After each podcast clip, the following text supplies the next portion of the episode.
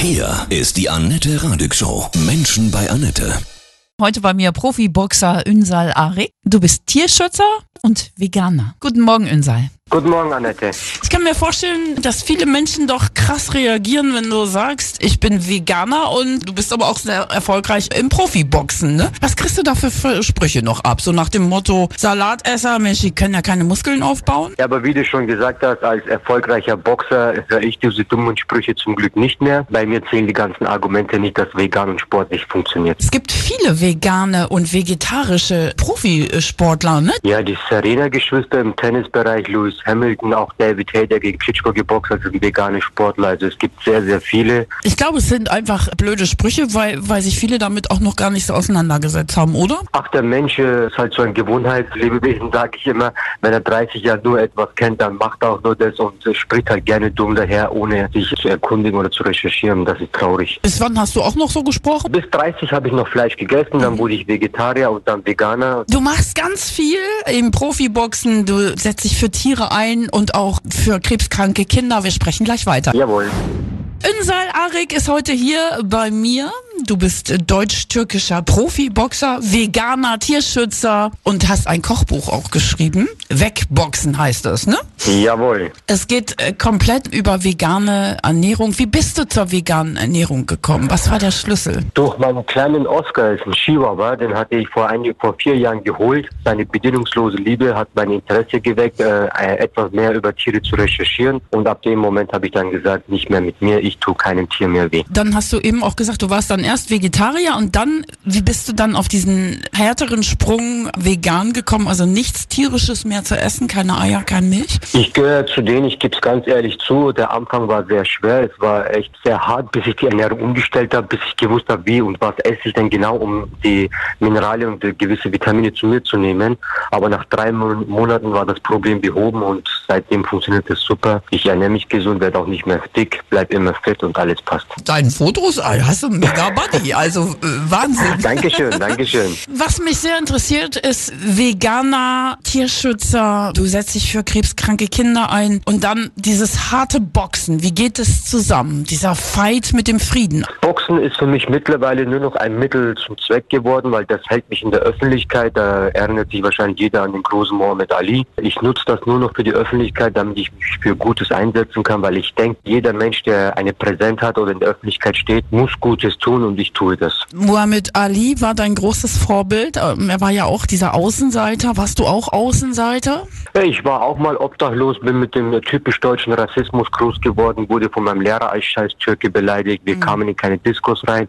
Aber das war für mich nie Grund, das Land komplett zu hassen. Das waren für mich einzelne Idioten. Ich liebe Deutschland, darum lebe ich auch hier. Du bist auch Erdogan-Gegner? Nein, wer sagt denn sowas? Nein. Er tritt die Menschenrechte mit Füßen. Wer war dein Vorbild oder ist dein Vorbild? Ja, mein größtes Vorbild werden wahrscheinlich viele nicht verstehen, keine Ahnung, ist mein Vater, weil ich finde es toll, wie er in die 60er Jahre nach Deutschland kam, ohne Sprachkenntnisse, ohne nichts, mit einem Koffer und dann so viel erreicht hat, eine Familie gegründet, Häuser gekauft und sich super integriert hat. Weil die erste Generation hatte in Deutschland keine Probleme. Das ist die erste, zweite Generation, die angefangen hat zu spinnen. Aber mein Vater ist auf jeden Fall mein Vorbild. Hat dein Vater heute ein super Standing oder wird er auch jetzt wieder angefeindet? Ach, so wie ich bin, könnt ihr euch ja vorstellen, natürlich hat mich mein Vater so groß gezogen, demokratisch und weltoffen.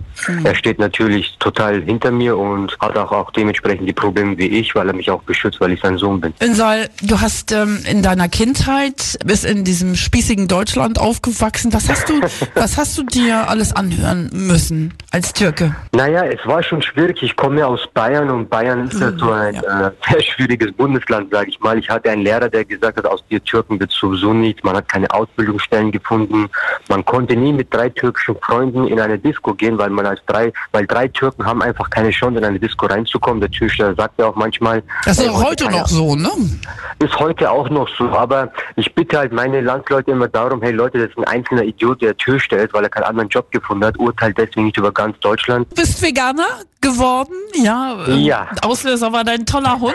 Wie heißt er nochmal? Ja, Oscar. Oscar, ja. Ist ja auch im Buch zu sehen. Ja, ein Chihuahua. Ein, ein Boxer mit so einem kleinen, süßen Hund. Das ist auch ein, ein krasses Bild. Also finde ich Der mega. war ja ursprünglich, ursprünglich ein Geschenk für meine Frau. Ah. Mein Hund, ich habe ihn ihr wieder weggenommen. Ich will auch noch mehr Chihuahuas. Ja, früher war vegan, vegetarisch, nur was für Spinner. Heute ist es Ja. ein, ein nicht mehr wegzudenkender Ernährungstrend, nicht nur Trend, Ja. ein Weg. Was ist das Tolle an dieser, wenn du an früher denkst, wie du dich gefühlt hast, als du normal gegessen hast und jetzt ähm, deine Ernährung? Ja, ich habe mich auch über die Fleischindustrie schlau gemacht. Also es gibt ja gar kein super gutes reines Fleisch mehr. Da ist nur noch Scheiße drin, wenn ich so sagen darf. Die Menschen werden deswegen krank. Davon profitiert nur die Pharmaindustrie. Aber abgesehen vom veganen Leben, dass ich Tierleben beschütze, ich beschütze auch unsere Umwelt damit. Der Klimawandel, alles geht ja kaputt. Ich bitte die Menschen nicht jetzt komplett vegan zu werden, aber denkt ein bisschen um. Isst weniger Fleisch, weil die Erde geht kaputt. Die Zukunft geht kaputt.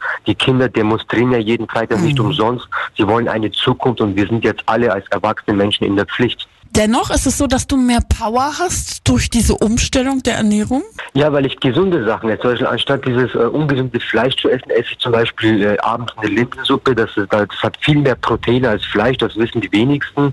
Ich esse viel Brokkoli, viel Hülsenfrüchte und äh, der Körper arbe arbeitet mit dieser gesunden Ernährung besser, der Stoffwechsel arbeitet besser und dadurch funktioniert mein Körper auch besser. Ja, du hast all diese Rezepte in deinem äh, Kochbuch äh, Ja. wegboxen und deine Lebensgeschichte ist dort auch zu lesen. Du hast auch noch äh, richtig äh, Mucki-Tipps, ne? Ich habe meinen Trainingsplan mit eingebaut. Ja, Wer meint, cool. Veganer haben keine Power, kann sehr meine Challenge Ja. probieren, ob er so fit ist wie ich. Du setzt dich auch für krebskranke Kinder ein. Was hast du da für ein Schlüsselerlebnis gehabt? Ach, als ich meine Mutter an Krebs verloren hatte, da dachte ich mir, okay, Junge, jetzt bist du ein bisschen bekannt geworden, nutz deine Öffentlichkeit, tu was Gutes. Dann habe ich eine äh, Herzklinik besucht von äh, mit herzkranken Kindern, die nach der Operation gleich operiert werden und gleich 50 Schläuche in ihren Körper schon drin haben.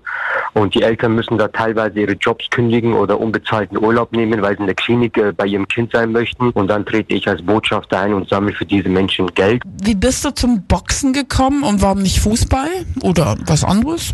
Ich hatte einen Profi-Vorvertrag, habe auch bei Fenerbahce Istanbul gespielt. Dann hatte ich leider Wow. einen Schien- und Wadenbeinbruch, musste lange pausieren und dann wurde ich nie wieder so gut. Und dann habe ich mal äh, Boxen als Amateur probiert, wurde auch ostbayerischer Meister und dann habe ich es auch wieder stehen lassen, weil ich, dann hatte ich eine schwierige Phase in meinem Leben, hatte Depressionen, bin nach Berlin gegangen, war ein Jahr obdachlos, habe auf der Straße gelebt. Eine Nacht auf der Spa Straße spazieren gegangen, eine Boxhalle äh, gesehen, wo noch Licht brannte, reingegangen, unterhalten und dann ging alles los. Ünsal, ich wünsche dir ganz viel ja, Glück, Erfolg, so viel Power. Echt. Dankeschön, Dankeschön. Ähm,